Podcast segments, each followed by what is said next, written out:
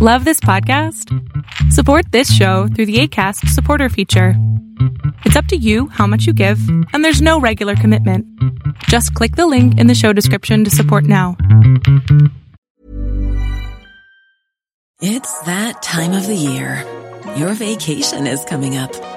You can already hear the beach waves, feel the warm breeze, relax, and think about work. You really, really want it all to work out while you're away. Monday.com gives you and the team that peace of mind. When all work is on one platform and everyone's in sync, things just flow wherever you are. Tap the banner to go to Monday.com. Burrow's furniture is built for the way you live. From ensuring easy assembly and disassembly to honoring highly requested new colors for their award-winning seating, they always have their customers in mind. Their modular seating is made out of durable materials to last and grow with you. And with Burrow, you always get fast, free shipping. Get up to 60% off during Burrow's Memorial Day sale at burrow.com slash ACAST. That's burrow.com slash ACAST. burrow.com slash ACAST. There's never been a faster or easier way to start your weight loss journey than with PlushCare. PlushCare accepts most insurance plans and gives you online access to board-certified physicians who can prescribe FDA-approved weight loss medications like Wegovy and Zepbound for those who qualify. Take charge of your health and speak with a board-certified physician about a weight loss plan that's right for you. Get started today at plushcare.com slash weight loss. That's plushcare.com slash weight loss. plushcare.com slash weight loss. Hey there, we've got a sneak peek bonus episode this week for the new true crime series 22 Hours An American Nightmare. Washington, D.C. news station WTOP and their award winning journalists have teamed up with Podcast One on this awesome investigative series that will take you on a ride through the shock and mysteries of the infamous mansion murders of a Washington, D.C. family. It's the frightening story of a DC power couple, their 10 year old son, and housekeeper who were held hostage, tortured, and brutally murdered inside their burning DC mansion. You won't believe what happened during those last 22 hours alive and the shocking trail of evidence that led police to the killer. Did he have help? Hear from key witnesses who reveal never before heard details. Will this investigation lead to the release of newly discovered and confidential audio recordings so the public can hear the trial for the first time ever? Take a listen and then head over to the podcast 22 Hours An American Nightmare. Don't forget to subscribe on Apple Podcast or Podcast One. New episodes every Monday. Enjoy. DC 911. What is your emergency?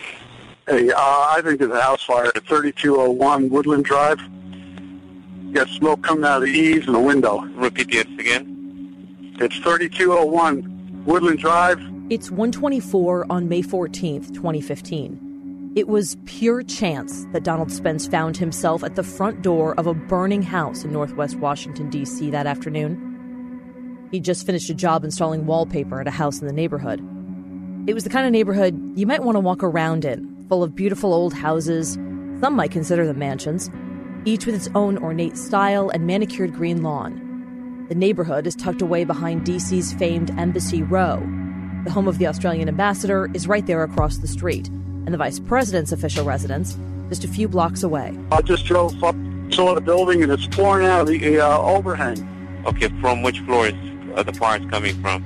It's coming from, it looks like it initially from a bedroom, but it's going sweeping across the whole overhang on the front of the house. This is It's private up- house, single house? It's a private mansion. Spence had just finished eating his lunch in his truck, and he was about to head home. Bored by taking the same turns on the same streets for weeks, he decided on a whim to take a new way out of the neighborhood. And that decision took him right past the house with smoke pouring out of its eaves. Okay, I've already sent the fire department at 3201 Woodland Drive Northwest. Yes, top of the hill. No one is, seems inside the house. I don't think anybody's in the house, but uh, but I can't tell. I knocked on the door, and I can hear the alarm going off. And there's a fire. Yeah, and uh, it's the house is like crackling. No flames yet, but the smoke is just pouring out. Uh, it's come quick. DC firefighters arrive in a matter of minutes. One of the first trucks to arrive is from Engine Company 28. It's a fire station right near the National Zoo, about a five minute drive from the massive brick home on Woodland Drive. The first firefighter, Lieutenant Chris Hershey, rushes up the flagstone path to the front door. The address is spelled out in gold lettering on the archway. The door is locked, so he kicks it in. Hershey had no idea he was walking into a crime scene. Standing in the foyer, Hershey sees thick black smoke pouring down the stairs in front of him. It's so heavy that even with his helmet light on, he can't see his hand in front of his face. Firefighters are trained to fight fires from the inside out, to go right to the source of the fire. He starts to climb the staircase. Navigating up the stairs in the dark, Hershey pushes open a bedroom door. He's found it. The whole room is lit up orange. The flames are rolling up the walls. We got room off on the second floor. There's a line on it. Copy 28, you have a room off on the second floor, you have a line on the fire. These are the fire department radio transmissions from that day.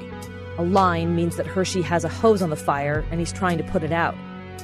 There are other recordings from this day, too. They're filled with firefighter jargon. But they help illustrate the chaos at the scene as firefighters discovered this was not a normal fire. More firefighters start to pull up on Woodland Drive and pour into the house, looking for anyone who might be inside, overcome by the smoke. Private Michael Ader is one of them. He's not here to fight the fire, he doesn't even have a hose, just his tank of oxygen and a mask over his face. Facing the thick black smoke, he heads to the second floor to look for victims. And right away, Ader knows he's on a deadline. His oxygen will only last him about 25 minutes, and it's a very big house, so he knows he needs to work quickly. Ader goes to a different bedroom from the one Lieutenant Hershey is in, working to extinguish the roaring flames. Ader heads across the hall to another bedroom filled with thick smoke. There's no fire here, but he knows there could be a person who couldn't find their way out. So Ader starts what's called a right hand search. He gets down close to the ground and orients himself by keeping one hand anchored to the wall on his right. Starting at the door, he runs his hand along the wall until he covers the entire room's perimeter. But Ader can barely see. With one hand maintaining contact with the wall, he reaches out with the other, blindly feeling around.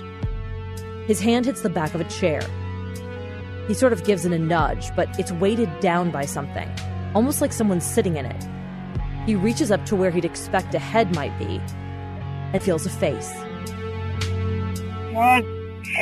Need be priority out of victim on the second floor. Come help out. Ader goes to lift the person out of the chair, but he can't get a good grip. Something's wrong. They keep slipping out of his grasp, and he doesn't know why. He doesn't know if the person is alive, but they feel like dead weight. He goes to lay them on the floor so he can try and lift them in a different way. As he lowers the person onto the floor, he realizes he's laying them on top of another body. Correct for three victims. Water and Delta.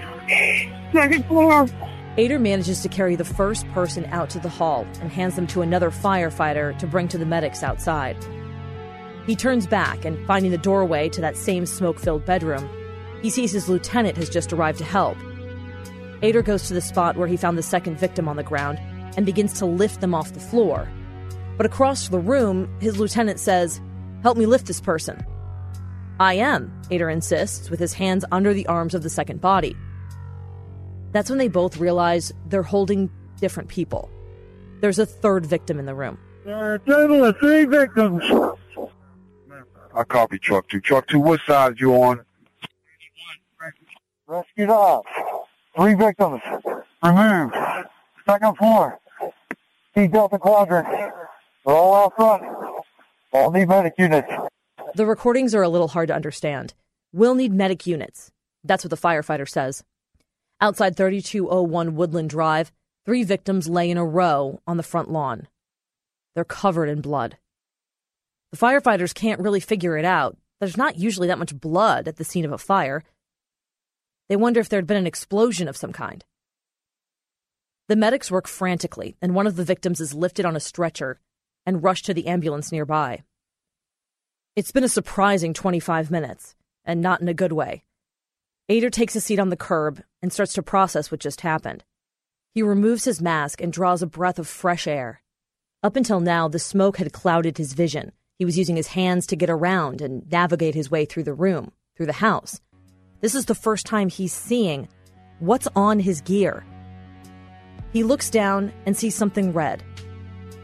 It's definitely blood, and it's on his mask. It's covering his turnout gear. It's on his boots. It's on his gloves. After he suits up to go back inside, Ader finds that thick smoke upstairs is starting to clear. And he finally gets a good look at the bedroom where he found those three people. There's only one way to describe it it's a bloodbath. The room in quadrant section two is a crime scene. The police are now on the way. It's clear to everyone on the scene the bloodied victims pulled from the upstairs bedroom weren't simply overcome by smoke.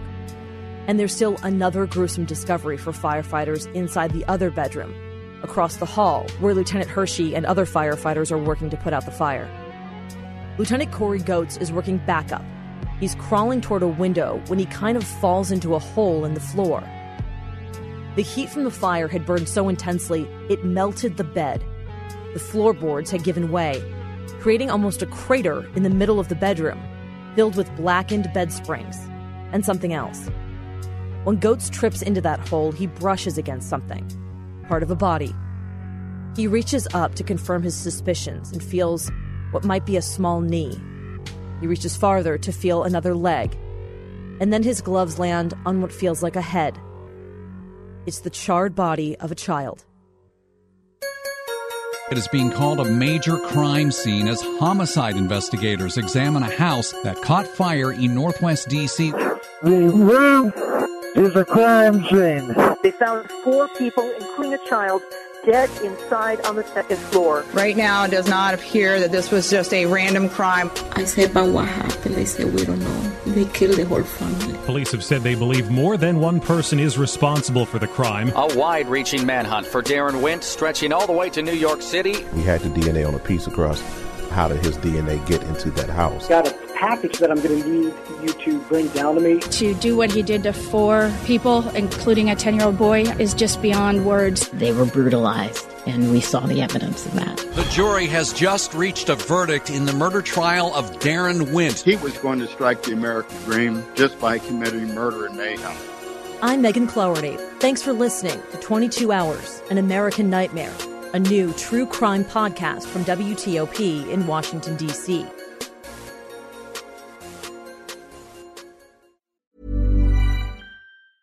Hey, it's Danny Pellegrino from Everything Iconic. Ready to upgrade your style game without blowing your budget? Check out Quince. They've got all the good stuff shirts and polos, activewear, and fine leather goods, all at 50 to 80% less than other high end brands. And the best part? They're all about safe, ethical, and responsible manufacturing. Get that luxury vibe without the luxury price tag. Hit up quince.com slash upgrade for free shipping and 365 day returns on your next order. That's quince.com slash upgrade. Hi, I'm Daniel, founder of Pretty Litter. Did you know cats tend to hide symptoms of sickness and pain? I learned this the hard way after losing my cat, Gingy. So I created Pretty Litter, a health monitoring litter that helps detect early signs of illness by changing colors, saving you money and potentially your cat's life. Pretty Litter is veterinarian developed, and it's the easiest way to keep tabs on your fur baby's health right at home. Go to prettylitter.com and use code ACAST for 20% off your first order and a free cat toy. Terms and conditions apply. See site for details. Planning for your next trip? Elevate your travel style with Quince. Quince has all the jet setting essentials you'll want for your next getaway, like European linen, premium luggage options, buttery soft Italian leather bags, and so much more. And is all priced at 50 to 80% less than similar brands. Plus, Quince only works with factories that use safe and ethical manufacturing practices. Pack your bags with high-quality essentials you'll be wearing for vacations to come with Quince. Go to quince.com slash pack for free shipping and 365-day returns.